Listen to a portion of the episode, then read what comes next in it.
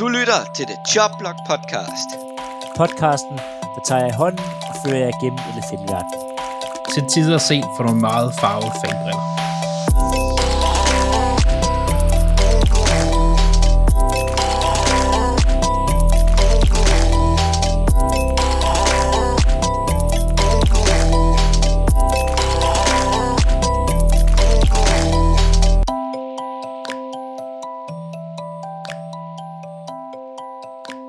Velkommen til denne uges af The Joblog Podcast. Jeg er svært, Klaus Norberg, og altid friske medværter, direkte fra Klausbjerg, Andreas Nydager. Goddag, goddag. Frisk, ja jo. Så skidt da. Og min anden medvært, fra den anden side af muren nordpå, Philip Linn. Goddag.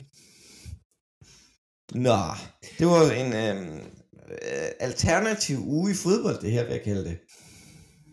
Det er jo helt, det er jo skræmmende det her. Hvad fanden der sker?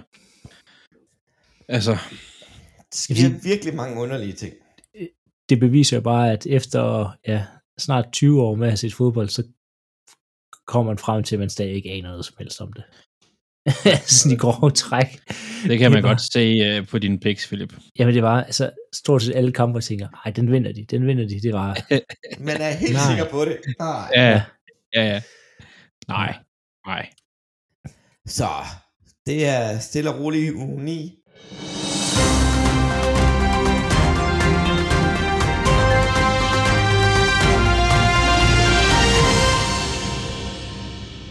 Jeg har desværre lidt... dårlige nyheder. Raiders, de er ved at brænde. Er det det, vi skal kalde det? Det vil ikke være passende at sige, faktisk, Klaus, det, i den her situation her. Nej. Den er lidt grov, det ved jeg godt. Men de har startet med at cutte deres første rundevalg for et par år siden, Damien Arnett, på grund af nogle grimme videoer. Ja, han har jo valgt efter hele den her Ruggs-affære. Og det to dage senere eller sådan noget, at lægge en video på Instagram eller sådan noget, hvor han står med en masse våben og siger, at han skal slå folk ihjel og sådan noget. Ja, og så udover det, så sidste sæson, der smadrede han 4 lejebiler på en måned. Det vidste jeg slet ikke. Fuck, hvor sygt. Ja, jeg så læste op på det. Så altså, der er bare mange ting med ham, og nu er det fået bedre til at flyve over. Ja, også i forhold til altså, jeg tror nok også i forbindelse med det her Rocks, så har de bare tænkt, nu farvel, fordi han har heller ikke spillet fantastisk, altså fordi det er jo det, der er med NFL-spillere, hvis altså, det med Annette, han nu har været altså stjernen, og haft lige så mange picks som Dix, og bare lukket alt ned, så kunne man leve med det, men når han spiller dårligt og opfører sig som en tåbe, så er han ude. Jeg tror måske også, som du siger, Raiders, de er i gang med sådan et identitetsskifte lige nu.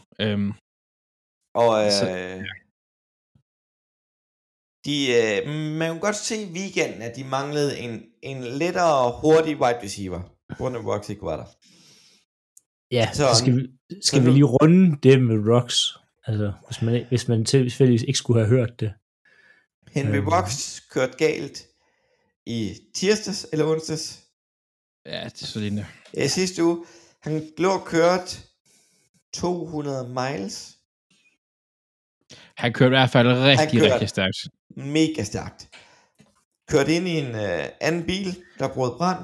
Der døde en hund, og det værste af det, der døde en kvinde. Ja, man kan sige, Ruggs og hans kæreste overlevede begge to.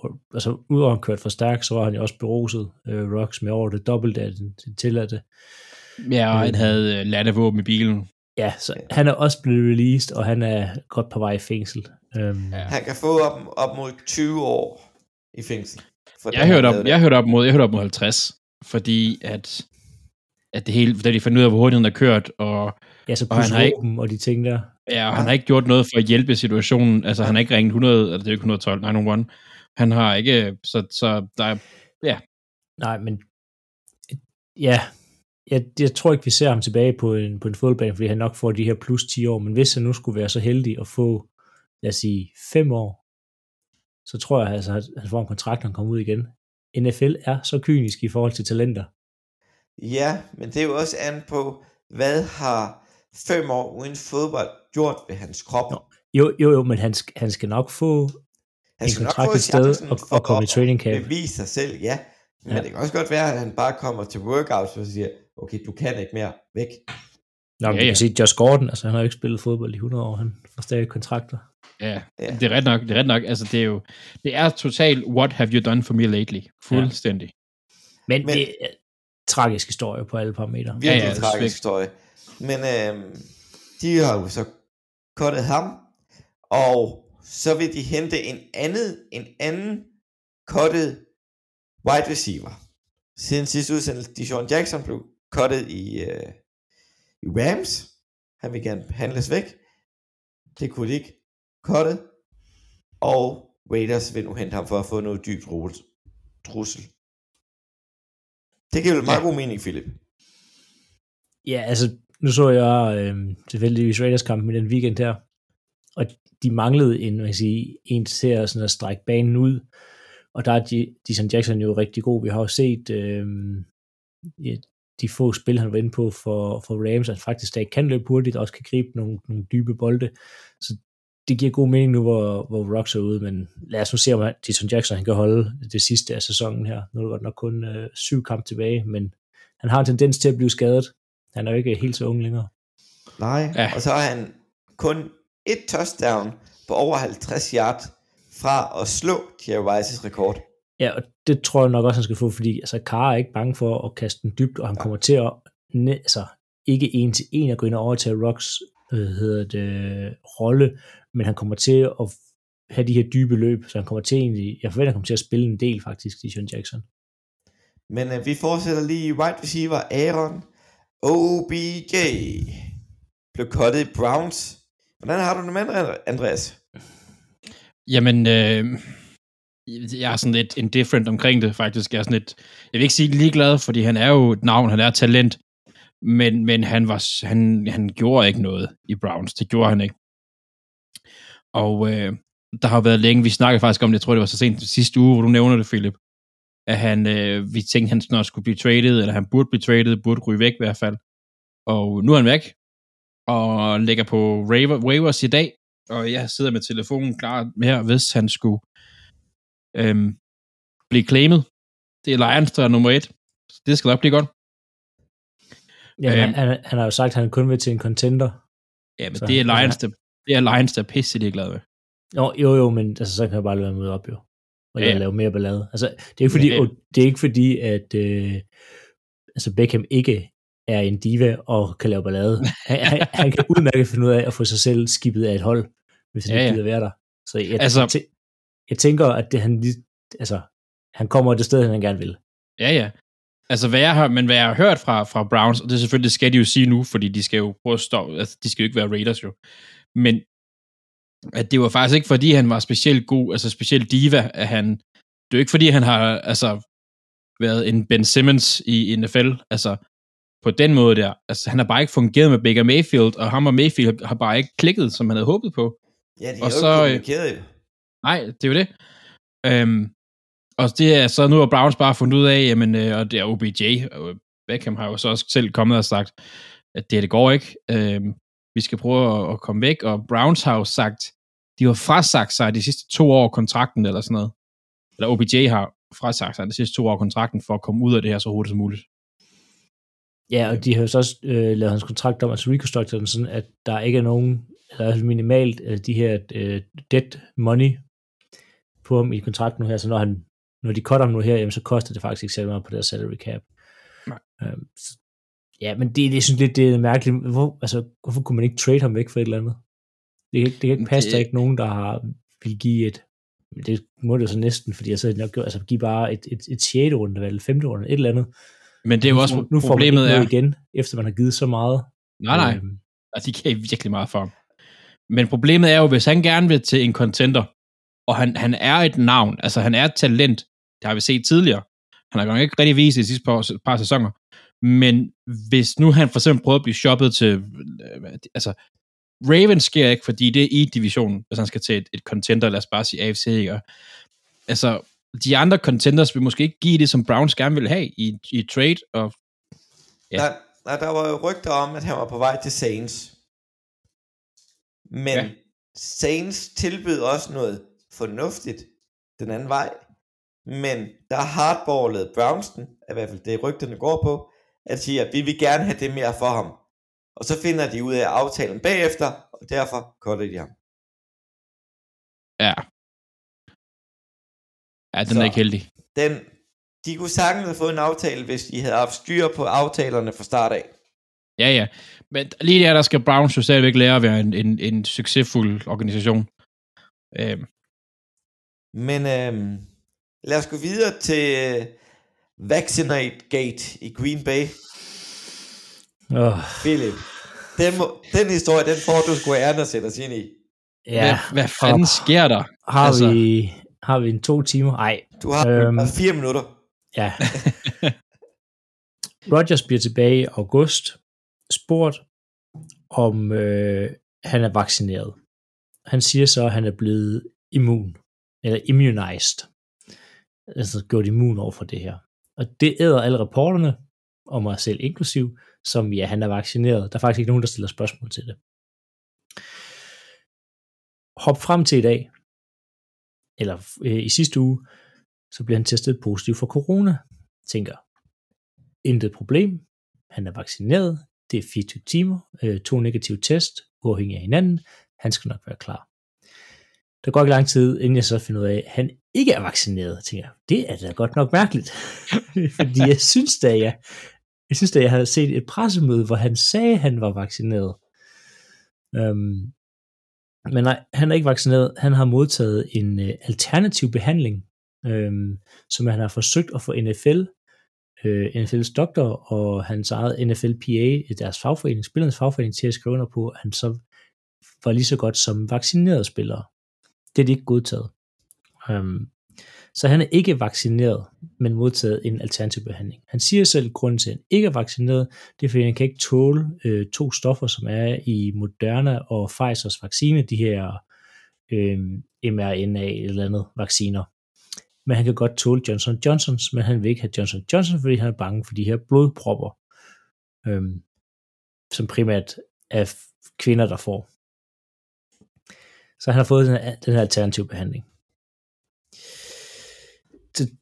Og så har det kørt hele det nu her med, om han har løjet for pressekorpset, og at han måske ikke har fulgt NFL's de her protocols for, når man er uvaccineret. Fordi han har holdt, efter kampen, han holdt de her pressemøder, uden at have mundbind på. Og det skal man, når man er uvaccineret.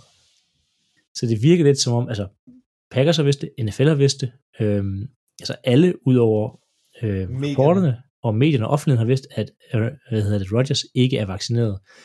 Men han har ikke selv ville ud med det, og derfor har han bare holdt de her pressemøder uden mundbind på, hvilket vi egentlig også har set, blandt andet en spiller som Kirk Cousins gør, han har også holdt det uden mundbind på. Men det har ikke haft nogen straf. Packers er ikke blevet straffet endnu af NFL. Og inden, som LeFleur side i deres football space, hvad end det så er, der har han fulgt alle protokollerne for en uvaccineret spiller. Så der har været... Ja, det har været interessant at følge med i hele den uge her med det her. Men han er altså ikke vaccineret, og han er, som Mike Murphy sagde for sin tid siden, he's an interesting fella. Altså fordi Aaron Rodgers er sgu lidt, han er lidt speciel. Han har også udtalt, at han tror på chemtrails tidligere. Til, det er så meget Kyrie Irving, det der. Ja, jamen han yes, nej. Han er sgu sådan lidt alternativ og lidt speciel. Men han er fandens god quarterback. Men på mange måder en ener. Ja, jeg læste en artikel, ikke fordi vi skal snakke voldsomt meget om det, men hvor det noget med, at Rodgers i sin iver på ikke at skulle følge Brett Favre, at han så blevet til Brett Favre. Ja, det er han. Det det er meget mystisk, det her. Altså, man kan sige, det der egentlig har sådan været sådan en blessing in disguise, hvor det var, at nu fik mulighed for at se Jordan Love, og han fik en hel uge op til den Kansas City-kamp, og vi skal nok komme til at snakke om, at han nok egentlig skuffede lidt i den. Men altså, og at Packers ligger godt til divisionen, og Vikings tabte heldigvis, så det er ikke verdens undergang, at det her, og det, han har sgu meget godt at lige holde en uges ekstra pause. han ikke ser så gammel ud, når vi nærmer os Super Bowl. Altså, men ja. Hvis ikke han bliver... Pludselig bliver ligaen finder ud af, at vi har da glemt at straffe ham og Cousins, og så bliver han foran en kamps ekstra karantæne, eller en kæmpe bøde. De får bare en bøde, tænker. Men jeg synes det er lidt fæsent, at man ikke tør stå ved, at man er uvaccineret. Altså sådan som Cole Beasley og Kirk Cousins, vi har grinet meget af dem, og vi kan grine med dem, men de har det mindste stået frem og sagt, jeg er ikke vaccineret, og det er personlige årsager. At han svarer på den måde der, han kunne bare have sagt, ligesom alle de andre, det har jeg ikke lyst til at svare på, fordi det er personlige årsager. Og det er så fint, hvis man ikke gider snakke om det, eller gider svare på det, så skal man ikke tvinges til det, men du skal ikke komme og sige, at han er inden han er blevet immun over for det. Altså det er simpelthen, det er fandme, det er sgu ikke okay. Ej, det er en mærkelig situation. Det er en virkelig mærkelig situation.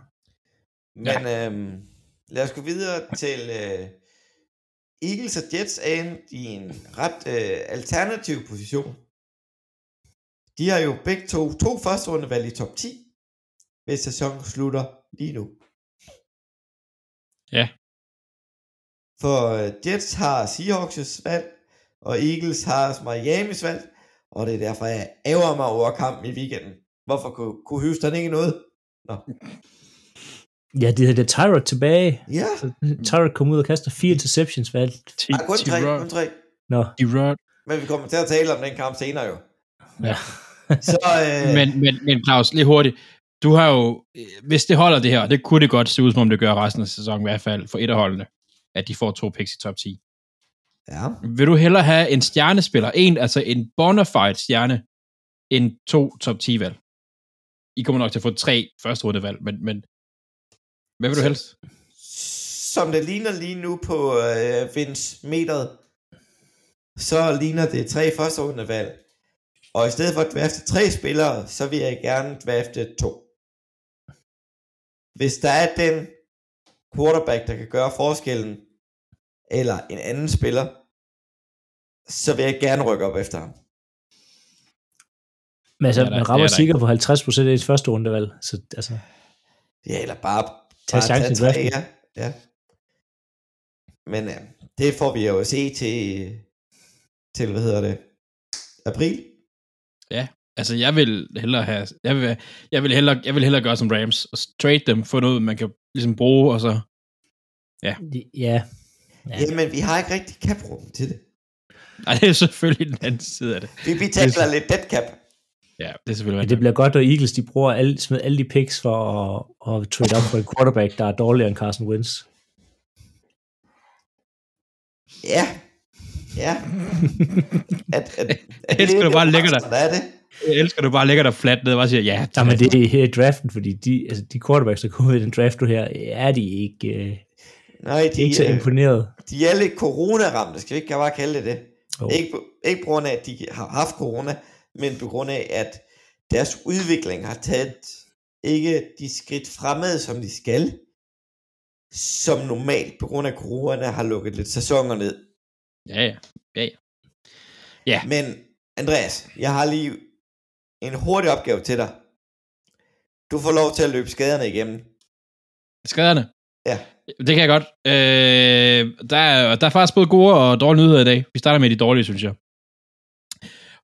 Ravens, DeSean Elliott ude resten af sæsonen, rev sin ene arm, altså biceps og en pectoralis muskel. Det er særligt en spiller for Ravens, vi kommer til at mangle rigtig meget. Så har vi Cardinals mister deres running back Edmonds. Han vreder om på anklen og kan ryge på short-term injury reserve 3 uger. De mangler også Kyler Murray og Hopkins. Det kunne godt gå hen og blive et problem, hvis de skader, de sådan lidt begynder at pile sig op. Det tror jeg nu ikke, det er et problem, hvis vi kigger på den kamp, der de har været her, Philip. Det tror jeg sgu ikke. Nej. Okay. Ja. Jets mistede deres nye super quarterback, Mike White, til en skade mod Colts. Og det var sjovt, det kan vi godt lige snakke om hurtigt. Der var en amerikansk kommentator, der sagde, at det bedste, jeg kan ikke huske, hvad det var, om det var Collinsworth eller et eller andet sindssygt idiot. Nej, det må jeg ikke sige. Nej, der var en, der sagde, at det bedste Mike White kunne gøre, var at udgå med en skade mod Colts. Fordi at så vil han være sådan en... Hvad kunne han, man ved ikke helt, hvad han kunne blive til, hvis han er blevet skadet. Så var han blevet sådan, mysteriet. Og så bliver han skadet. Det er bare, altså, Jets kan ikke have noget altså, lækkert og godt. Nej, det kan det ikke. Så nu vil vi se, hvad der sker med hele den situation der. Det bliver spændende. Montez Sweat brækkede kæben sidste uge mod Broncos. Synes jeg, vi skulle have haft med. Han mister i hvert fald en måned. Men Russell Wilson, CMC og David Montgomery er klar igen. De bliver hævet af injury reserve og bliver gjort aktive. Og det er jo selvfølgelig gode nyheder for Bears, Panthers og Seahawks. Ja, så fortsætter vi til ugens vinder. Jeg ved, Philip kommer meget mere ind på det lige om lidt. Men det er Aaron Rodgers, ud fra at Jordan Love, hans efterfølger, gjorde det ikke særlig godt. Der vil jeg lige, jeg ved godt, det plejer bare at være os, der siger noget, men han kan simpelthen ikke være ugens vinder, fordi det er den tosse, der er skyld i, at Packers tabte og risikerer at tabe, first round, de får first overalls, eller første seedet i NFC, så han er ikke ugens vinder, han er ugens torsk for det nummer der. Kæmpe, jeg synes, det havde været ærlig med tingene fra start af. Ja. Altså, han er en klovn for det der. Ja. Selvfølgelig er han en klovn, men hans situation i Green Bay er jo ikke ligefrem gjort værre. Jeg siger, at hans backup er jo lige ved at sige ubrugelig, men det er han ikke helt. Det er nemlig gjort værre, fordi han risikerer nu at skulle spille en ekstra kamp i slutspillet, og i den alder, han har, der er det værste, han kom til, det at spille flere kampe. Nu ved jeg, at du siger, at han spillede dårligt og sådan noget, Love. Han spillede bedre end Patrick Mahomes. Ja, der skal jeg heller ikke så meget til for tiden. Altså, og i forhold til Trevor Lawrence første kamp, så spiller han faktisk egentlig også bedre. Han statsmæssigt er bedre end Tom Brady's første kamp, i forhold til Rodgers første kamp, i forhold til Matthew Staffords første kamp. Så ja, det var ikke imponerende, men i forhold til, at han egentlig er en rookie quarterback, hvis du kigger på, at han sådan set ikke spillede sidste sæson, så var det ikke helt så dårligt, som man kunne forvente. Men jeg havde forventet mere. Jeg skal nok komme ind på det. Ja, altså, der kan kun være en ugens vinder, Klaus, og den er simpel. Jeg vidste også godt, det var et hot take. Kæmpe hot take. Ugens vinder er, nu kalder jeg den, Kobe McCoy. Færdig. Det er ikke Andreas ret. Ja. Men jeg kunne også godt fristes til at sige James Conner, men han er tidligere Steelers, så det vil jeg helst ikke. Det er lidt farligt, lad han komme ind på det her. Kobe McCoy, han er tilbage. Det er jo mega fedt. NFL har savnet Kobe McCoy. Det er Dallas Cowboys. At være bagud 30-0 til Denver Broncos, anført af Teddy Bridgewater på hjemmebane. Uden Von Miller. Uden Von Miller. Og, altså, Dak Prescott, han skulle ikke være tilbage i den kamp. Altså, de skulle have startet Cooper Rush i stedet for. Det var åbenbart bedre. Jamen, altså, det var helt forfærdeligt. Og så, de havde det var sådan en ting, de var inde ved. Jeg synes, deres hjelme var super fede. Deres Cowboys, de havde lavet et amerikanske flag ned over deres stribe, midt på hjelmen i stedet for. For der er det her service-måned, hvor de hylder veteraner og soldater. Det var super fedt indspark fra Dallas side af. Jeg godt tænke mig, der faktisk var mere i NFL, hvor man fik lavet lommen på trøjen en gang imellem, eller bare på hjelmene. Lige meget kæmpe taber, at man bliver udraderet på hjemmebane. Det er da faktisk ret. Jeg sidder og kigger på de der. Ja, det er egentlig få kampe, jeg ikke rigtig har set så meget for, eller hørt så meget til, men det er da mega fedt, det der. Ja, det skal flere hold gøre, det der. Ingen tvivl. Men videre til ugens overraskelse. Kan du fortsætte, Andreas? Ja, det kan jeg godt. Ugens overraskelse, det er Jaguars. De har vundet en kamp på amerikansk jord. Og ikke nok med, at de vandt en kamp. Det var Bills. Og de har sparket et field goal, der gik ind på amerikansk jord. Det var også det første i den kamp. Så de brændte alle andre. Ja, vi skal snakke lidt field goals også med Packers, Philip, der vi kommer ned til. Det ser ikke godt ud. Ja, det skal vi nok. Men ja, Jaguars tog rigtig mange first den her uge her. Det skal man helst ikke i uge 9. Men nu har de gjort det, og så det skal der. Det der ugens overraskelse. Det skal det der. Nej. Men vi fortsætter til uge 9, og der tager vi mod den primetime-kampen natten til mandag. Andreas, du har simpelthen haft æren at se Tennessee Titans mod Rams. Det har jeg. Og den endte ikke, som jeg havde troet, eller som jeg faktisk tror, nogen af os troede faktisk, at Tennessee uden Derrick Henry skulle gå ind og... Jeg vil ikke sige, de rundbarberede dem, men det så satme svært ud i lang tid. Altså Rams. De spillede virkelig... Altså, okay, lad os lige få det helt på det rene. Titans offense var ikke særlig godt. De rundede knap nok lige 200 yards som hold, men deres defense var sindssygt godt i den der kamp her. Inden kampen, der er Stafford blevet sacket, blev han sacket 7 gange inden den her kamp til sammen, hvilket var sådan tight for nummer, altså færrest i NFL. Med, jeg kan ikke huske, om det er med. Det er i hvert fald det, han er det færrest i NFL. I den her ene kamp, der fik han 5 sacks. Altså, det er næsten hele sæsonen, han lige har fået smidt i hovedet der. Og det rystede ham lidt, og der kan man lidt se, at hvis man kommer til Stafford, så kan man også godt komme til resten af holdet, faktisk. Fordi han begynder at kaste interceptions, og det var ikke så godt. Altså, ikke særlig stabilt. Ja, altså, statsene siger, at han faktisk havde en okay kamp. 31 for 48, lige knap 300 yards, touchdown og 2 interceptions. Men indtil 4 kvarter, der stod der altså 21-6. Altså Rams havde 6 point i 3 quarters. Og så de rammer så lige 10 til sidst, som nok er sådan noget garbage time. Så lad ikke statsene snyde jer. Han var ramt, så at sige. Og det er ikke så... Det er ikke, altså hvis andre hold kan finde ud af at gøre det her, mod Rams, så kan Rams gøre problemer, specielt når vi når playoffs, hvor det er bedre hold, de møder. Titans. Titans har faktisk været de hold, der faktisk har været gode mod andre gode hold, som er de få hold i NFL faktisk. Specielt i AFC, som jeg kommer til at snakke om lidt senere. Titans, de vinder bare kampe. Og Mike Rabel, deres head coach, han ligner bare en, der... Han skal nok finde en eller anden vinkel, hvor de er bedre end modstanderen. Det er ligesom, om han, nu siger jeg han, men det er jo hele deres coaching staff, at de er sindssygt gode til justeringer, og sindssygt gode til forberedelser. Fordi at jeg havde ikke regnet Titans mange chancer i den her kamp her. Det havde I nok heller ikke. Og så går de ud og vinder ret sikkert, synes jeg. Så hatten af for Titans. Ja. Yeah. Jeg skulle så se den fremragende fodboldkamp imellem Houston Texans og Miami Dolphins, for jeg skulle se, om Houston virkelig kunne slå Miami, fordi jeg gerne vil have det højere i hvert fald.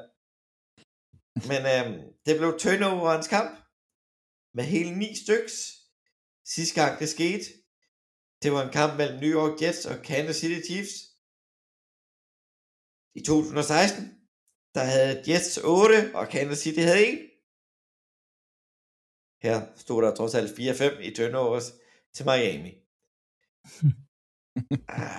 Det var ikke god. Brissett spillede igen for Miami, og ikke var imponerende, men heller ikke dårlig, kontra han er backup. Laver en enkelt kast, touchdown, laver 2 interceptions, Tyler laver 3. Det var ikke jordens flotteste kamp, skal vi ikke bare sige det? Masser af field goals, og så lige et enkelt touchdown. Det er ikke noget, der lige gør det sjovt at se i hvert fald. Nej. Det var ikke imponerende. Og ja, yeah. Skal vi ikke sige, det var en ret dårlig fodboldkamp at se, hvis man vil have point. For de kunne virkelig ikke flytte bolden særlig godt, og de kunne virkelig godt lide at smide den væk. Yeah. Og en lille positiv ting, man kan gå til Miami og det er, at Gerald Waddle er den anden Miami-spiller nogensinde, der har som rookie 2 receptions plus i sin første 9 NFL-kampe. Og det er en dyb stat. Den er virkelig. Det er en dyb stat. Det er sådan nogenlunde det mest positive, jeg kan sige om den her kamp. Så jeg vil lade den gå over til Philip, der vil komme med mange rosende ord om Joe Judge. Ja, det er jo mange rosende ord, men altså, han ligner en, der har måske faktisk fået lov til at beholde sit arbejde, også næste sæson. Ja, man kan så diskutere, om de burde gøre noget andet, men han fører Giants frem til en, for mig i hvert fald, overraskende sejr på 16-23 over Las Vegas Raiders. Det er stadig ikke mærkeligt at sige Las Vegas. Men det var egentlig faktisk tydeligt at tale om, det var tydeligt, at Ruggs manglede. De manglede noget fart, Raiders, og de virkede bare ikke særlig godt for dem i endzone. Ikke endzone, i red zone. Og det gør bare, at de får ikke lavet nok point. Det er ikke nok at lave 16 point i dagens NFL for at vinde en kamp som udgangspunkt. Så, men de havde det svært. David Carr havde det rigtig, rigtig svært i løbet af kampen. En pick 6, Derek Carr. To interceptions på en af dem var en pick 6. Og så vinder man altså ikke nogen kampe, og det er specielt, de kommer i tredje og i fjerde kvarter. De har også mistet field goal, så de smider rigtig mange point Raiders væk. Deres angreb, eller deres forsvar, det kunne godt have spillet bedre. Det burde have spillet bedre mod Giants hold, som normalt ikke er ligesom er kendt for eksplosivt angreb. Men Giants løbeangreb var rigtig, rigtig godt i går. De lignede ikke nogen, der savnede Saquon Barkley. Og det han er også været så meget væk, at de savner ham længere. Han er der ikke. Ja, og det er måske lidt derfor, at Mick tager en running back så højt i en draft. Giants og Cowboys. Men der var en til Booker og Lachie Penny. Altså, de løber en vis bag- eller lemstil ud af bukserne. Lachie Penny 5 gange for 35 yards, altså 7 yards per average, og det her Giants-hold er så meget bedre, når løbespillet fungerer, og Daniel Jones ikke skal stå for det hele. Daniel Jones, han spillede en fin kamp i år, 15 for 20, 110 yards, 1 touchdown. Hvis de kan have et løbeangreb, og gør, at Daniel Jones ikke skal klare det hele, så er det faktisk et udmærket hold. De har et rigtig godt udmærket forsvar, og et løbeangreb fungerer, så er det her sådan et semigiftigt hold, der godt kan give nogle problemer nu her til resten af sæsonen. Ikke at de kommer op og hente Dallas og kommer i playoff, men de kan godt lave nogle flere opsæt i løbet af sæsonen her. Og Raiders, det ligner lidt, de er gået tilbage i Raiders for de 2 sidste sæsoner, hvor man startede rigtig godt ud, man ligger til playoff, og så smider man det hele væk til sidst i sæsonen, som vi desværre har set. Lidt for mange gange. Ja.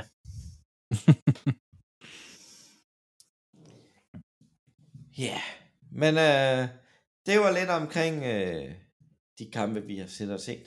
Så går vi lige til ugens spiller.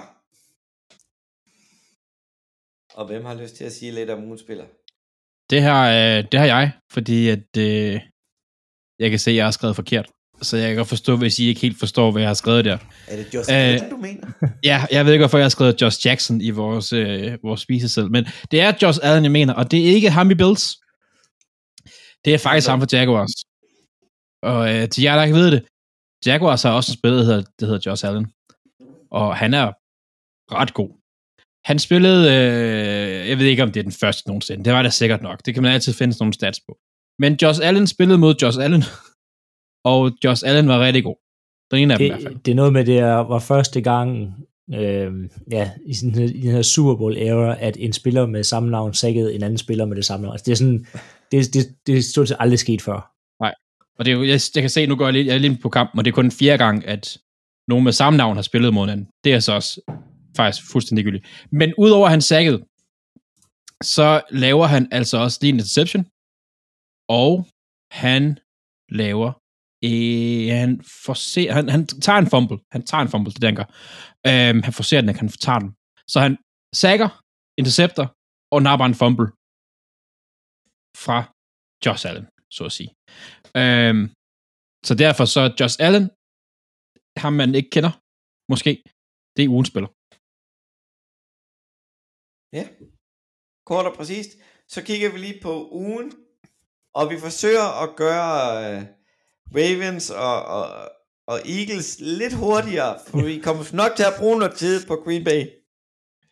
Jeg skal nok forsøge... Du skal ikke bede mig om at... Du kan snakke... Nej, altså, Andreas' kamp gik jo overtid, så han skal naturligvis tale længere end os andre. Ja. Den der langsomme affære, som gjorde, at jeg mistede... Eagles er fuldstændig ligegyldig, den her diskussion her, Klaus. Det kan du godt. Altså, den der kamp, de Ravens ikke kunne få noget at lukke, det starter ud med, at jeg faktisk ikke ser det første drive, Love han spiller, fordi at vi skal da se afslutningen på Vikings-Ravens. Nej, det skulle vi ikke.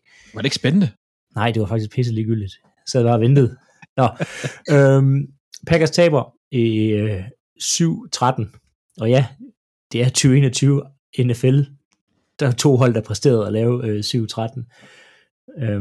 Hvis det ikke 6-9. Nej, men det er helt to offense, hvor man tænker, før sæsonen gik i gang, ja, det skulle være fedt. Love, og det lyder lidt mærkeligt, var egentlig ikke problemet i går. Altså, han var problemet, men han var ikke problemet.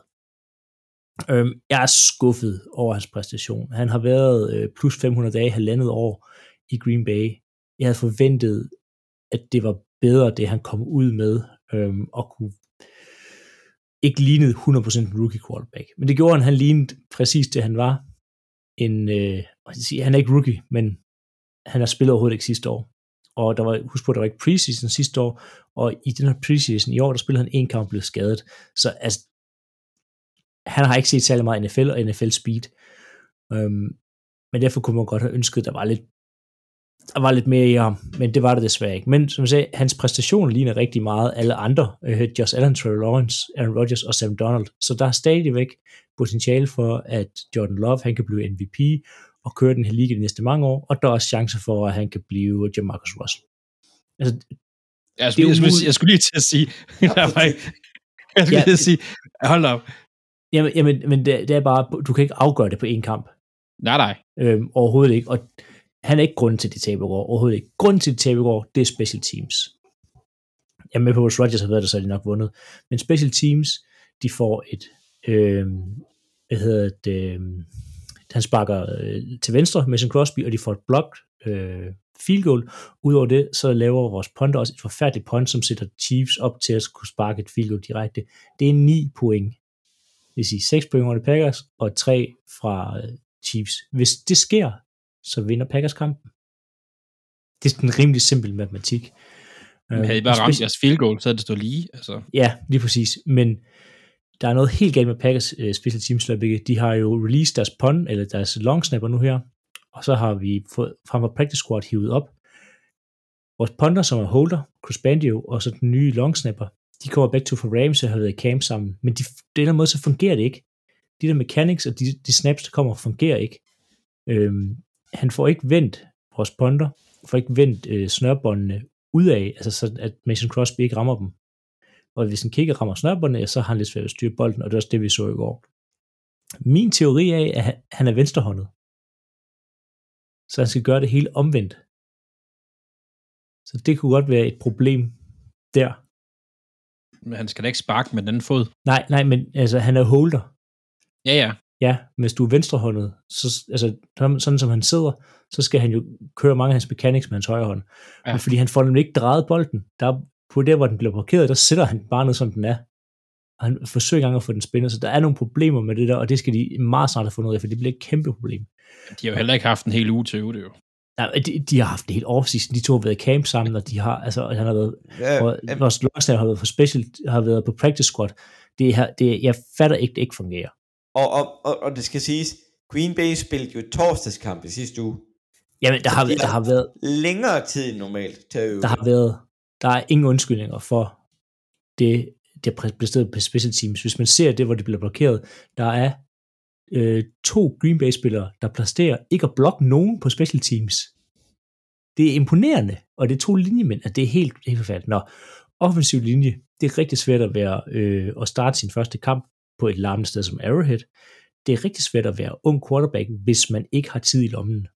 Det havde han ikke i går. Derfor ser man også, at Love kaster rigtig meget fra hans bagfod, fordi den offensive linje ikke fungerer lige i øjeblikket. Royce Newman, som jeg havde store forventninger til på grund af hans preseason, hvis man stunter ham, det vil sige, at man bevæger sig på tværs af ham, så bliver han forvirret og glemmer at blokere. Det fandt de ud af, og det har der også nogle andre folk, der har fundet ud af tidligere. Så de løb lige igennem ham. Matt LaFleur, træneren, han formår ikke at gøre Love klar, og han kalder ikke de rigtige spil. Han kalder de spil, han ved, der virker med Rodgers. Men det er ikke Rodgers, han har på banen. Og jeg forstår det sådan lidt godt, fordi han har ikke særlig meget game tape på Love. Så han får bare ikke, det er først i 4. kvartal, han rigtig begynder at kalde de spil, som gør, at han ikke er i problemer med Love. Så hvis de tre ting havde fungeret i går, så havde de også vundet den kamp her.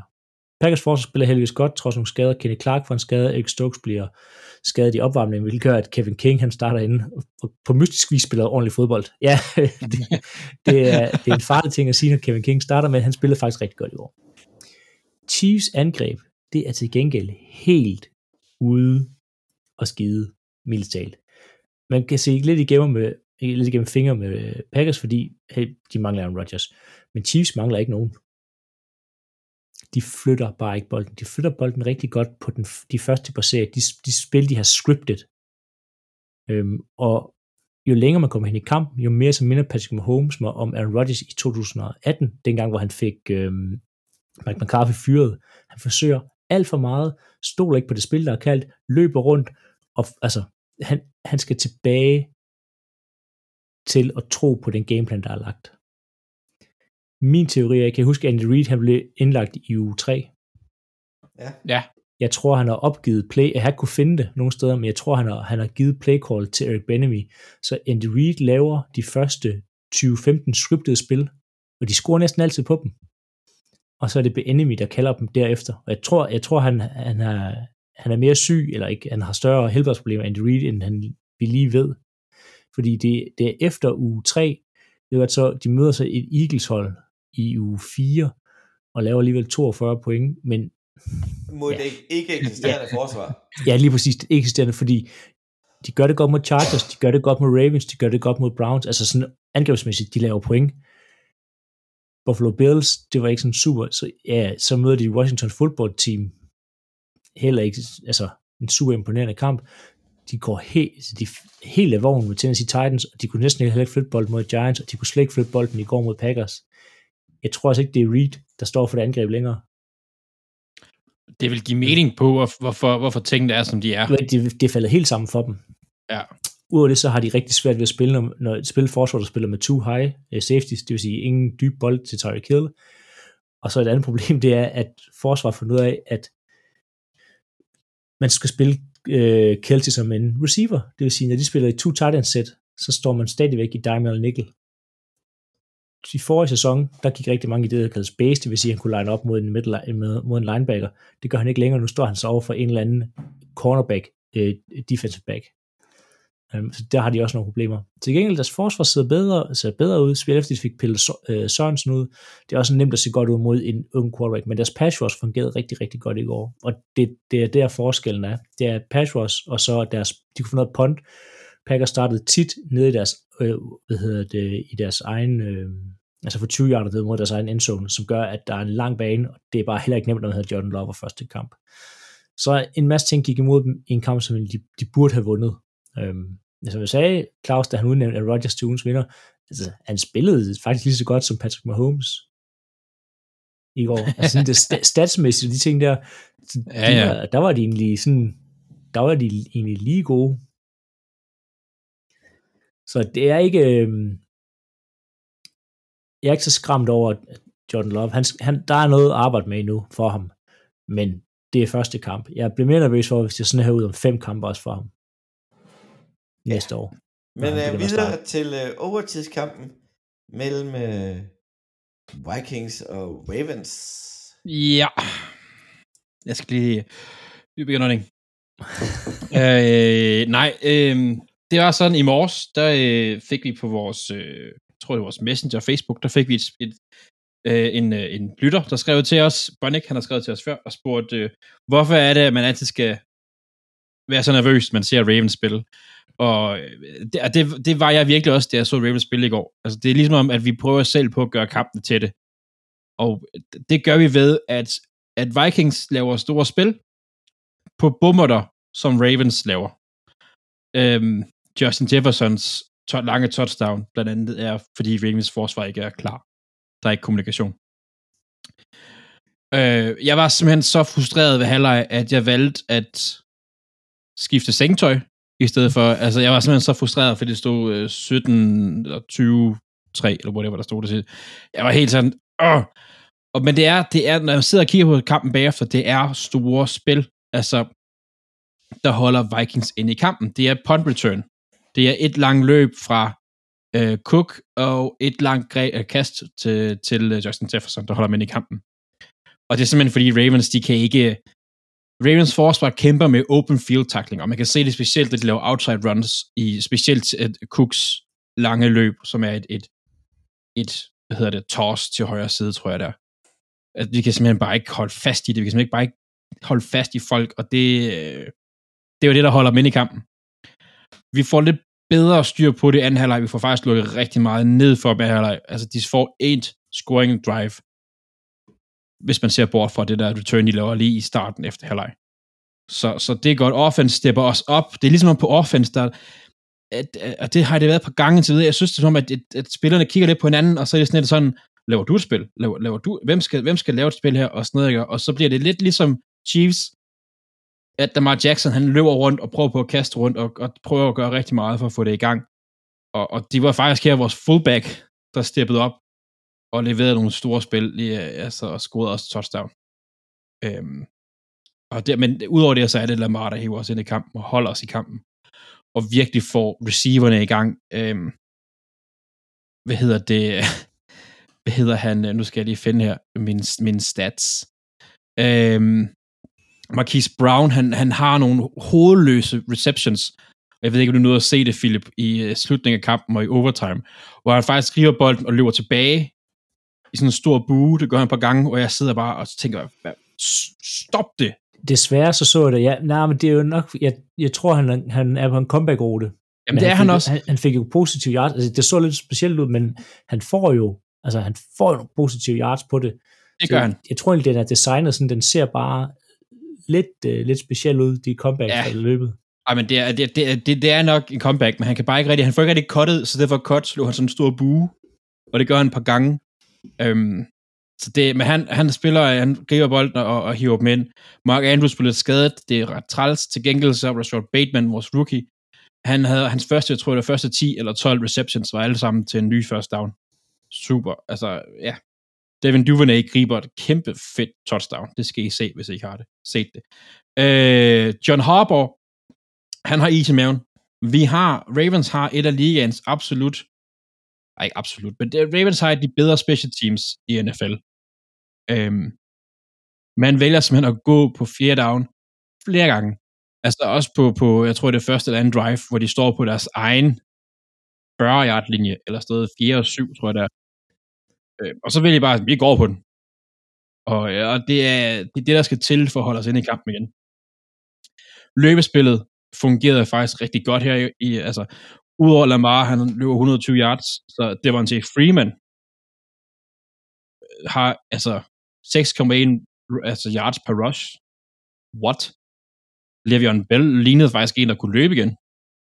What? Og score også touchdown. Han afgjorde næsten kampen, Le'Veon Bell. Ja, jeg skulle ikke troet. Jeg troede faktisk, han ville være cuttet igen på det tidspunkt, men det var han ikke. Og han ser faktisk rigtig, han ser okay ud. Det, vi kan løbe bolden, og Tucker, han er bare automatisk. Du spurgte mig sidste uge, Klaus, om jeg gerne ville have Anthony Barr på Ravens hold. Det har du ikke lyst til mere. Jo, jeg vil rigtig gerne have. Han var lige ved at drive kampen fra os. Det er kun det, at Cousins, altså Vikings offense, falder fuldstændig fra hinanden. Han laver kæmpe spil, batter en bold og griber interception i overtid, og hvor Ravens bare har presset bolden ned, og det lignede bare, at det var et touchdown overstået, men så hiver han så ind der. Også lidt på grund af, at Freeman ikke rigtig får lavet den blok, han skulle. Men ham vil jeg gerne have.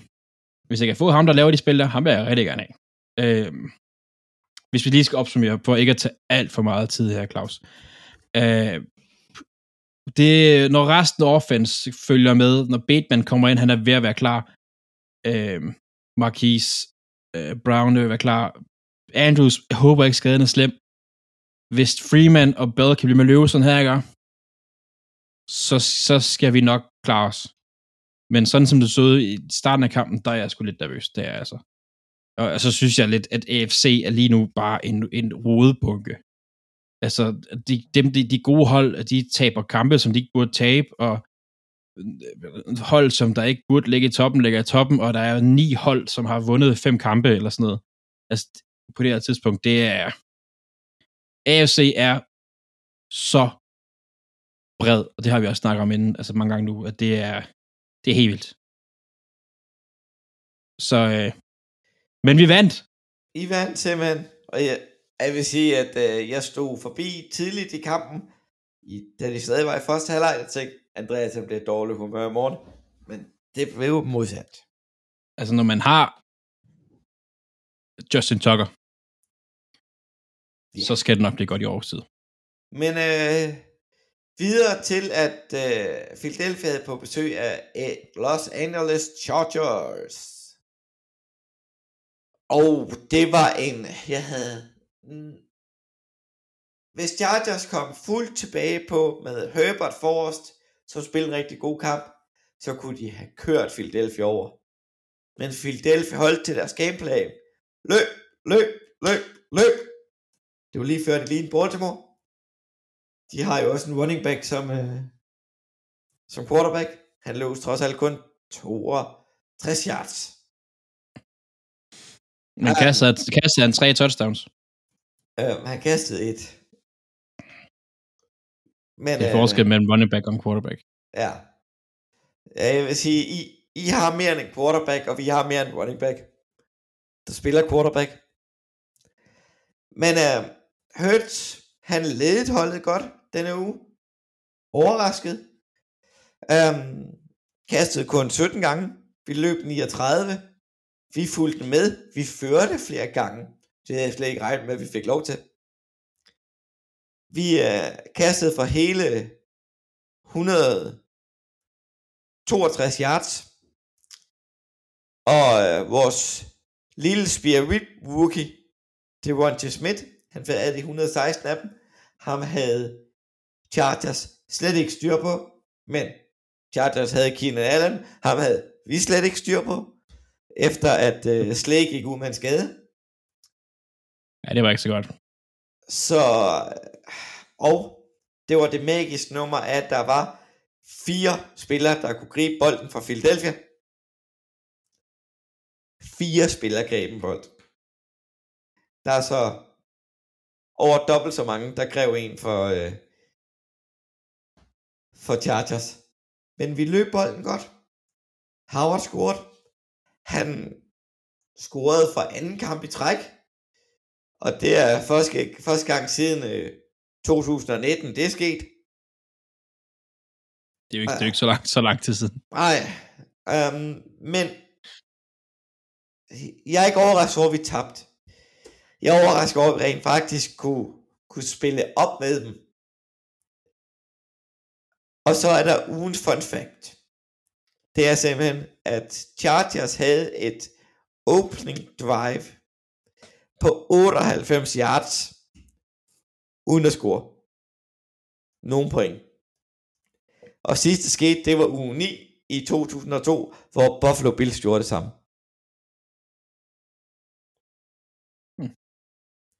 Så, men nu er vi nogenlunde halvvejs i sæsonen jo. Så må vi jo lige tage en hurtig stilling, hvis playoffs skulle starte i dag. Og vi starter i AFC. Der vil vi se Patriots kommer på besøg ved Ravens. Det kan jeg godt lide. Steelers skal en tur til LA Chargers. Det kan vi også godt lide. Raiders skal en tur forbi Bills. Den bliver svær. Og Titans sætter over. Ja. Så har vi NFC. Falcons skal en tur til Lambeau Field. Hvad siger du til det, Philip? Det er så fint. Det må de meget gerne. Så skal Saints og Bucks mødes igen. Jeg håber, Saints vinder. Og til sidst så skal Rams til Cowboys. Rams en tur til Cowboys, ja. Og Cardinals sætter over. Det er da fornuftige kampe, udover, hvad fanden skal det der 7.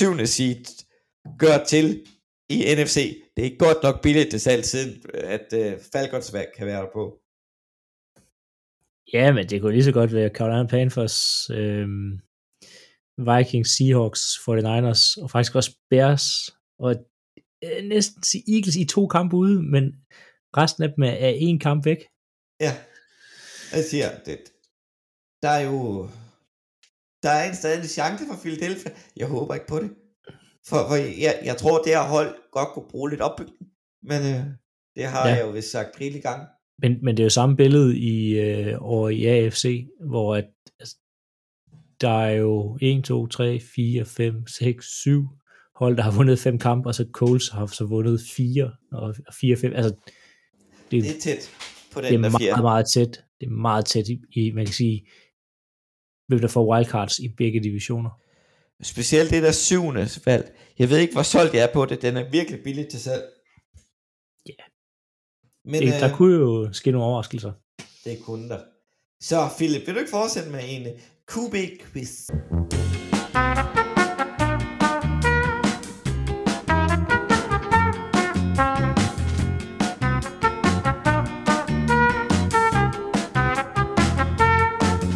Det vil jeg i hvert fald. Og den kommer selvfølgelig til at omhandle Packers. Hvorfor skal den handle om QB's? Siden 92, hvor Brett Favre startede som var startende quarterback for Packers, så har Packers haft færrest startende quarterbacks, 8 i ligaen. I får nu 6 forsøg til at nævne de hold, de 3 hold, der er bag ved Packers med startende quarterbacks siden 92. Altså de hold, der har haft færrest startende quarterback siden 1992. Jeg har top 3 her. Og Packers havde 8? 8, ja. Jeg skal bare have holdene. Okay. Hvem er først? Klaus, for han er vært. Ja, jeg starter med New England Patriots. Det var mit valg, for fanden. Det er korrekt. De har haft 13 siden. Og nummer 3 på listen. Giants. De er rigtig korrekt nummer 2 med 12. Jeg troede, vi ville have svært ved det her. Så er det sidste hold. Jeg kan bare huske det der videoklip af Eli Manning, der står og græder, fordi han har startet 275.000 kampe i træk. Eller sådan noget. Så skal han ikke starte længere. Klaus, vi skal have et bud. Siden 1992, færre starting quarterbacks. Det bliver et lidt vildt bud. Det bliver Chargers. Nej. Jeg har to hold i tankerne. Siden 92. Ja. Det er alligevel også lang tid, altså. Det er lang tid.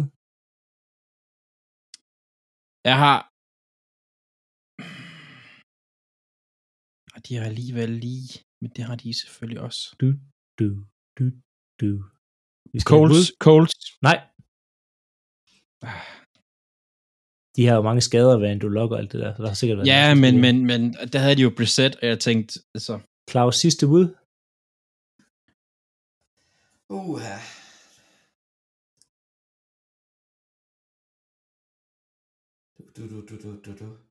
De har for mange. Jeg ved det godt. Så for at få lidt fart på, så Andreas, du får lov til at vælge. Okay, nu siger jeg godt ved det. Ja. Jeg fik bare et nyt hold i tankerne. Så hvad er det? Steelers. Det er fuldstændig korrekt. Andreas vinder quizzen. Suveræn. Han fører i picks. Han fører faktisk også et eller andet sted i fantasy, og han vinder i quizzen. Det var det, jeg sagde sidste år var bare opvarmning. Ja, det virker sådan. Men det er korrekt. Steelers, de har haft 15 startende quarterbacks siden 1992. Mit næste bud ville have været Saints. Det er også et godt bud, jeg aner ikke, hvem det er. Jeg havde kun lige top 4. Nej. Jeg var ude i noget Vikings, men det gik jeg væk fra. Nej, de har haft mange. Ja. De havde jo den der Christian Ponder, og så det var en svingdør efter det. Og havde også Coles i tankerne, inden Andreas tog den. Jamen, grunden til at tage en Coles, det er fordi, at det kan godt være, at de havde det med Luck og sådan noget, men Peyton Manning havde alligevel 12 år eller sådan noget, hvor han... Ja. Ja, spændende. God quiz, ja. God quiz. Så er det dig, der står for den i næste uge, Andreas. Det, ja, okay. Ja. Og, ja, for min den skal man være 2 til. Ja, vi finder på noget. Ja. Men uge 10 kommer i gang. Og vi går i gang med den sidste halvdel af sæsonen. Eller det er vi jo sådan set allerede. Så Philip, hvad skal vi se på? Jamen, jeg skal se Browns mod Pats, og det som vi lige snakkede om, det er bare mega, mega tæt i AFC. Begge hold, de er 5-4, og de slås om den her afgørende, enten 6. eller 7. seed for at komme med i playoff. Lige nu er Patriots inde, Browns er ude, men det kan rimelig hurtigt ændre sig, hvis at Browns tager til Patriots og vinder. Og så er det bare sjovt at se Bill Belichick mod hans gamle hold, han blev fyret fra, og har altid været sur på dem lige siden. Så altså, hvis han kan vinde 50-10 over dem, så gør han det. Men en super, super vigtig kamp i AFC i forhold til det her playoff race, som spidser mere og mere til, jo længere vi kommer ind i sæsonen. Ja, og jeg skal se en kamp, hvor at, igen jeg sætter mig i en situation, hvor at begge mine øjne kan bløde gennem hele kampen af dårlig fodbold. Jeg skal se Kansas City Chiefs mod Las Vegas Raiders. Det er jo også en kamp, hvor det er en tidligere Eagles head coach og en tidligere Eagles storspiller på den ene side af bolden. Så det er jo godt, kan man sige. Ja, og altså også et hold, der kan snige sig ind i playoff. Chiefs med at tabe, og Raiders, der kan spille sig ud ved at... Ja, altså Chiefs ved at vinde, og Raiders ved at tabe, så kan de bytte plads. Ja, det er jo også det, der gør det spændende også, ja. Mm. Og hvor skal vi hen, Andreas? Jeg skal til det sydvestlige USA. Jeg vil rigtig gerne se Panthers at Cardinals. Og det er simpelthen fordi, jeg godt kunne tænke mig at se, hvad gør Panthers nu? Fordi vi havde ret store forhåbninger til Aaron Donald, inden sæsonen gik i gang. Og det gik godt. Sam Donald. Det gik rigtig godt inden sæsonen, eller de første par kampe hedder det, og til siden der har det bare lignet en jernblødning af dimensioner.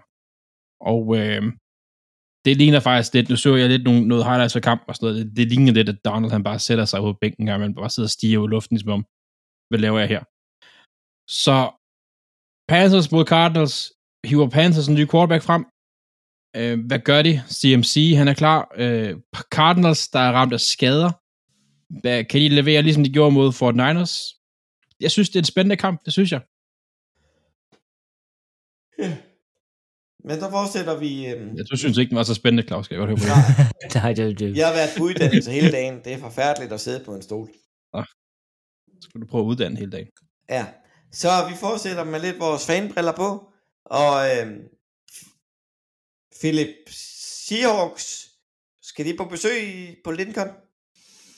Nej, ikke. Lambeau hedder det.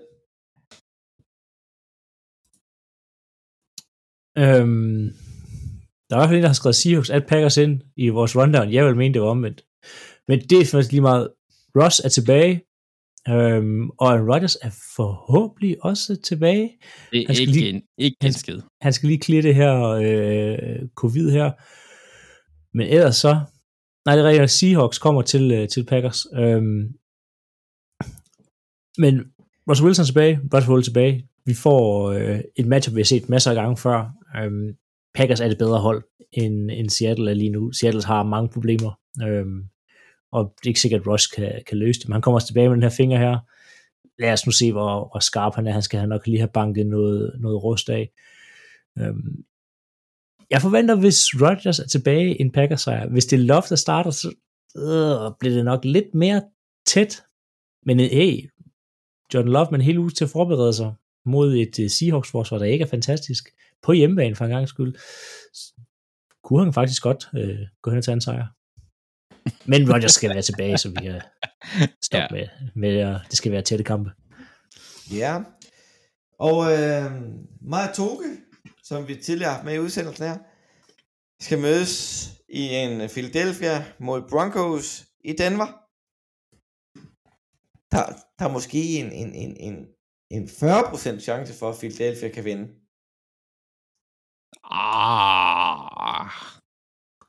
Det kommer fra Broncos holdet møde op. Hvis det Broncos holdet møde op, der altså rundbarberede Cowboys, så rundbarberer de også Eagles. Hvis det Broncos hold vi har set sådan fra efter de havde spillet de her 3 nemme kampe, og så mødt nogle rigtige hold, indtil Cowboys, så er der mulighed for Eagles. Jeg siger også, der er en mulighed. Jeg satte den lidt høj mulighed måske. Men 40%, det er sgu alligevel... For Staley, som vi lige mødte den her ude med Chargers, er en Vic Fangio-disciple. Det vil sige, de spiller samme slags forsvar. Og der lavede vi trods alt point. Jamen, det har ikke gjort det i alle kampe. Jo, der er lidt mod Detroit, men det sker jo ikke så meget. Så videre til Baltimore Ravens, der også skal på udebane. Ja, vi har lige haft 4 hjemmebanekampe på 5 uger, og den ene uge var vi ikke på hjemmebane, der havde vi bye. Så det er på tide, vi kommer lidt ud. Og vi skal ned til Solo i Florida, besøge Miami Dolphins, som lige nu ser ud til at falde fuldstændig fra hinanden. Nu ved jeg godt, at de lige har vundet en kamp og sådan noget, men Brissett og sådan noget, det ser ikke godt ud. Og jeg synes, Ravens lige oven på den kamp her, med Vikings, og vi har haft nogle tætte kampe nu her, og vi har tabt en stort til Bengals inden vores bye. Jeg synes, vi trænger sgu til sådan en ordentlig, sådan en 43-10 sejr. Det synes jeg, vi trænger til. Vi skal have backups ind sidste kamp. Det er vi simpelthen nødt til. Men er det ikke typisk varmværshold, eller koldværshold, at blive ramt lidt her i november, når det kommer i varmen? Jo, og det vi har også, det er nu her omkring den her del af sæsonen, hvor at Ravens plejer at smide en kamp til et hold, der er meget undertippet. Så jeg skal ikke, altså vi trænger til sådan en stor sejr, det gør vi efter det her, det kunne være mega fedt, men jeg vil ikke sidde her og love noget, fordi at de kunne sagtens finde på at smide alt. Og Ravens ikke også tage med antallet af overtidskampe i år? Nej. Vi har kun 2. Jeg mener, de havde 3. 3. Vi har 3. Ja. Og det har Minnesota Vikings også. Ja, men forskellen på, og det glemte jeg at sige under min rundown af Ravens Vikings, det tager vi lige nu. Forskellen på gode hold og dårlige hold. Gode hold vinder tætte kamp. Dårlige hold taber tætte kamp. Og med de kloge ord fra Andreas her til sidst, så vil jeg sige tak til dig, Philip. Selv tak. Og tak til dig, Andreas. Ja, det var lige måde. Og tak til alle de dejlige mennesker, der smider spørgsmål på vores sociale medier. Facebook, Instagram, Twitter. Det ved jeg ikke, om vi har. Det kan jeg ikke huske. Jo, vi tweeter kun om Lions. Der er lidt nogle problemer med vores Twitter-konto. Okay. Men der kan man altid fange os, og tak fordi I gør, jer der har gjort det. Så høres vi ved i næste uge.